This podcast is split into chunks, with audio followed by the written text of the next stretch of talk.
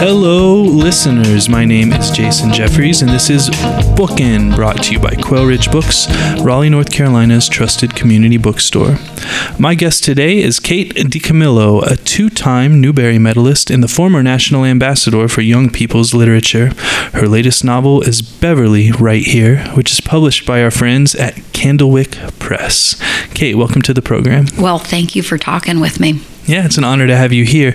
And Kate, my first question for you is about your position. I won't say former position because I believe you are still fulfilling the mission of the title of Ambassador for Young People's Literature. What did that title mean to you? Uh, it was. It, it, it was this huge, great, good gift doing that, and it's so kind of you to say that I still um, am fulfilling the mission. That's that's lovely. The the thing is that when uh, when you sign up to do that, or when you're you know selected to do that, then you have to have a platform, and so uh, my my platform, my message was stories connect us. And for me, one of the most moving things about the two years that I spent doing that was I I went out taking that message out um, into the far flung places where you don't normally go on book tour. And uh, what I realized, like um, more than halfway through it, was that the message was getting delivered back to me because I would like stand in a room full of people and, you know, uh, at a library in Alaska or at a community center in Miami and um, talk about books and um, and reading aloud and how it mattered to me and um, and how it made everybody feel together in a room. And then that those people welcomed me in. So it was just um, again and again I got to connect to people through through story at, even as I was delivering that message of uh, hopefully, look, you can do this, you can connect through story. I got to connect to all those readers through story. Thank you so much, Kate. And I read this book, Beverly, right here. And my first thought was, I am so thankful that there is someone out there in the world writing these stories for young people. Um, before we get into the specifics of this book, I want to ask you why you think it is important to present these stories of young people who are thrust into difficult and dangerous situations, uh, where they are forced into the cusp of adulthood. Why do you think it is important to present these stories about young people to young people? Um, I, I get, you know, it's um, the very first book that I wrote was because of Winn Dixie, and from the beginning there was um, kind of this. Uh, whether or not these hard things, because in Winn Dixie there's um, parental abandonment, um, and um, other difficult issues. And so, from the very beginning of me doing this, there's been this that question that is um, why why have these hard things in a in a book for kids? And to me, it has always seemed maddeningly simple because kids live in the same world that we do and um, and experience um, all the terror and beauty of this world and so the stories, it seems to me, need to uh, acknowledge the truth of where we are, and also it's it's that great thing that E.B. White does probably better than anybody else, where you tell the truth and you make the truth bearable, and so that's what I'm always trying to do. Does that make sense? It does. Thank you so much. And we were speaking about this a little bit earlier before we pressed record. Uh, Ann Patchett was recently here as a part of the North Carolina Book Festival and Quail Ridge Books Arts and Lecture Series. And she said she read one of your books and then proceeded to read all of the rest of them immediately, uh, which is to say that your books are very much for adults as well. This question is twofold. Do you have anything you would like to say in response to Ann? And what do you think of the differentiation, especially in the case of books like yours, of literature into kids' literature and adult literature? Well, Ann, here's my message for Ann.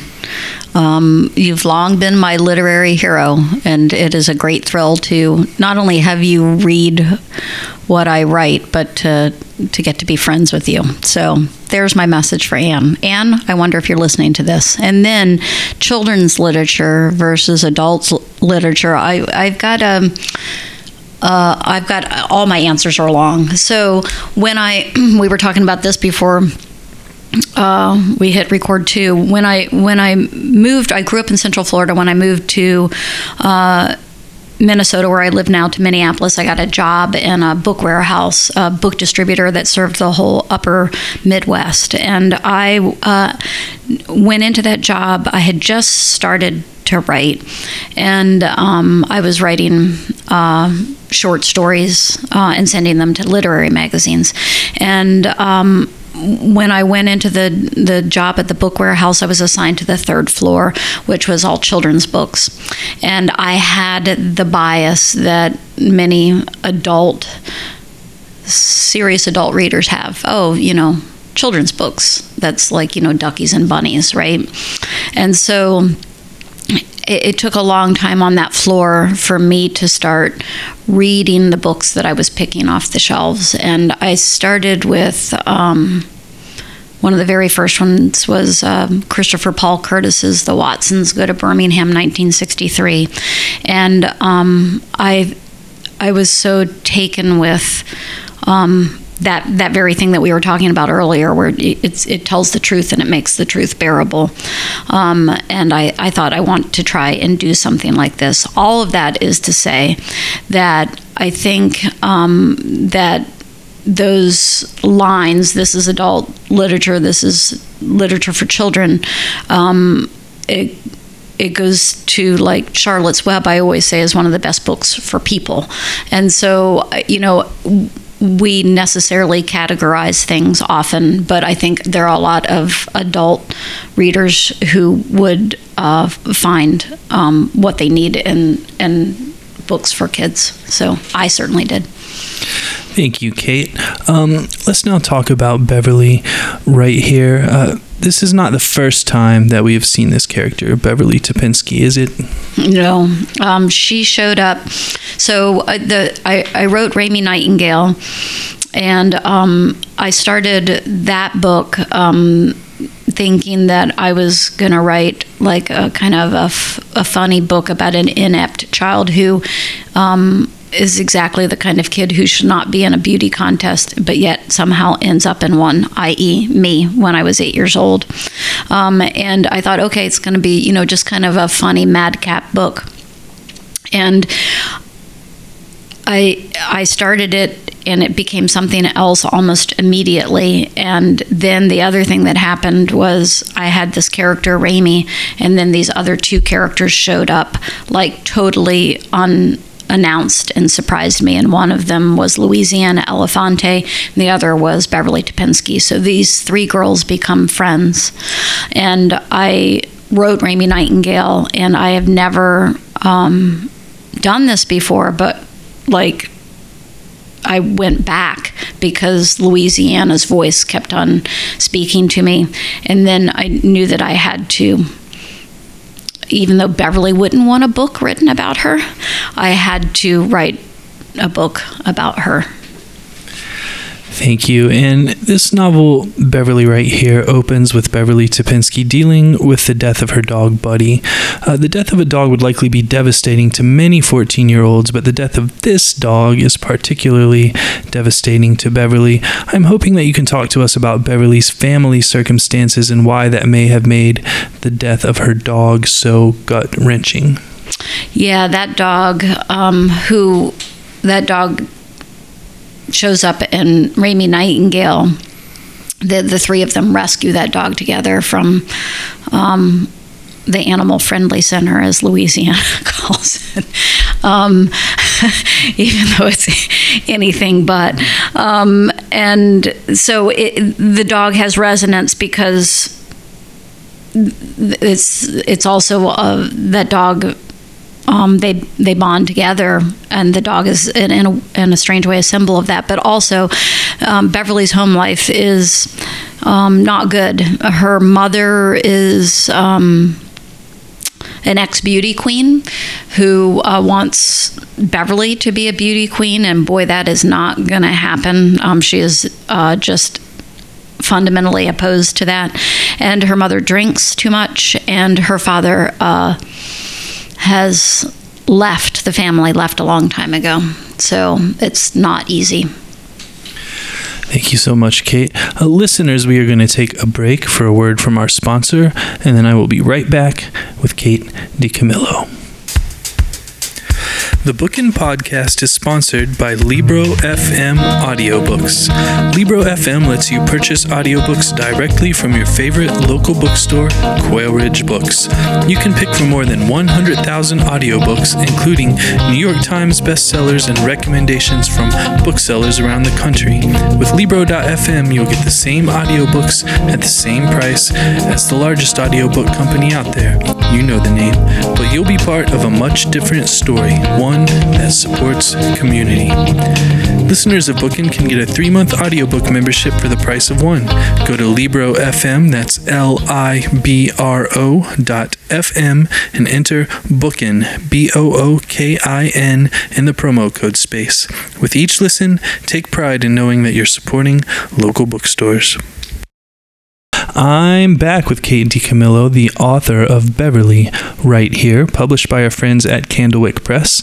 Kate, after burying her dog, Buddy, Beverly hops in a car with 19 year old chain smoker Joe Travis and runs away from home. This book is set in 1979. How do you think running away from home as a 14 year old is different in 1979 than it would be presently in 2020? Well, the most obvious answer is cell phones, because you know a lot of this book um, centers around uh, a phone, a payphone booth, um, which I, it's funny because to me, um, I can, you know, I, I'm 55. I've stood in a lot of payphone booths all over the world, and they're very evocative to me. But I, and I have to not think, wow, I hope kids know what a phone booth is, you know, and they must. But yeah, so that's one thing. It's just like it was easier to just go, right?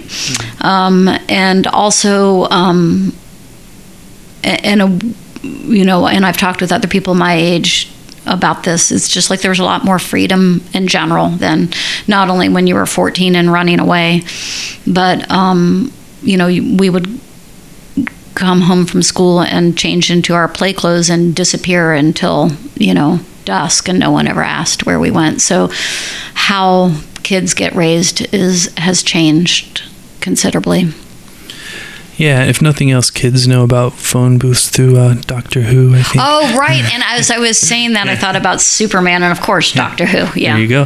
Thank you. Um, next, I want to talk about Mr. C's, a seafood restaurant that Beverly walks into upon landing in the town of Tamaray Beach, Florida. And she asks for a job here.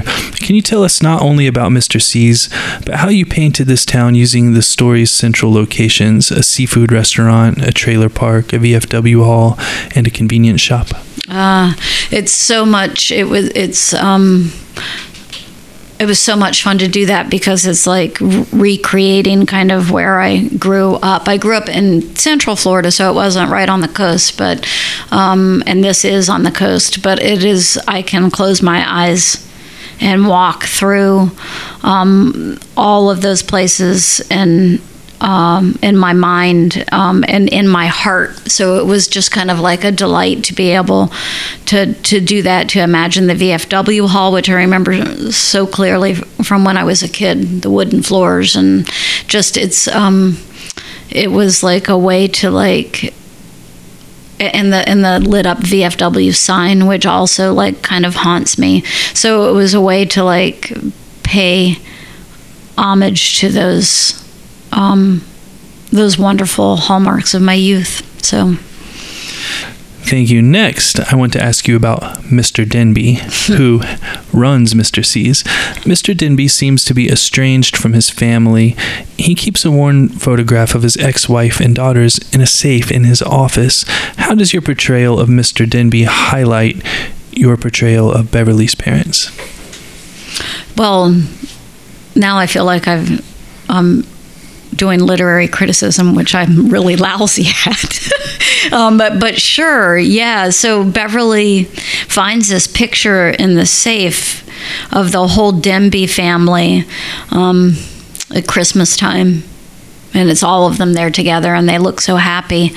Um, and it kind of breaks her heart to look at it, and then she realizes later on that um, you know he's not living with his uh, with the mother of his children or with his children and um, yeah it, it gives her this this like she she thinks everything is a lie but she also finds out that everything isn't a lie because I'm guessing you're probably going to get to Elmer, um, who, yeah. So we'll talk about Elmer in a minute because he's he's the compass towards the truth and towards who she is too. He helps her see herself. I think.